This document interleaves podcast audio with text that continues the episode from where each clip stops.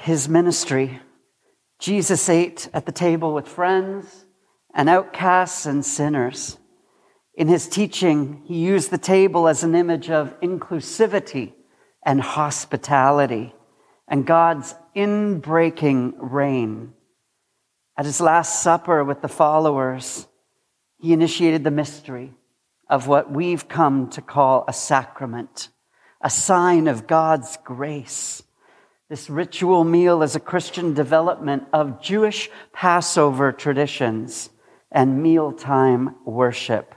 We gather at this table to remember that on the night before he died, Jesus ate with his friends. He took a loaf of bread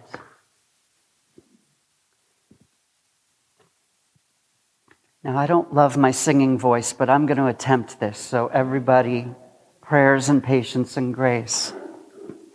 On the night you were betrayed, you took the bread.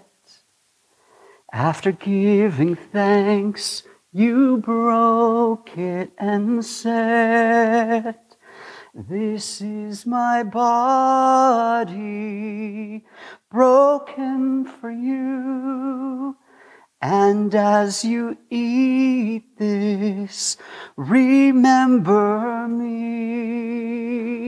This is my body broken for you. And as you eat this, remember me. On the night you were betrayed, you took the cup. After giving thanks, you lifted it up. This is my life poured out for you. And as you drink this, remember me. This is my life poured out for you. And as you drink this, remember me. So we thank you for the wine and for the bread. For we see the life you gave and the life you led.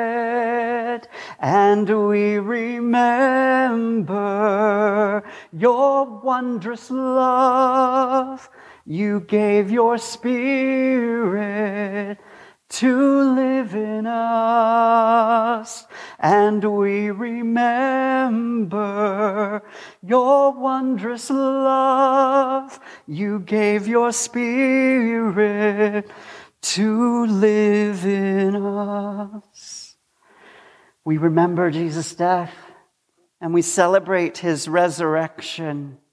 We wait with hope his coming again to bring peace and justice to the earth and we proclaim the mystery of our faith. Christ has died, Christ has risen, Christ will come again. Amen.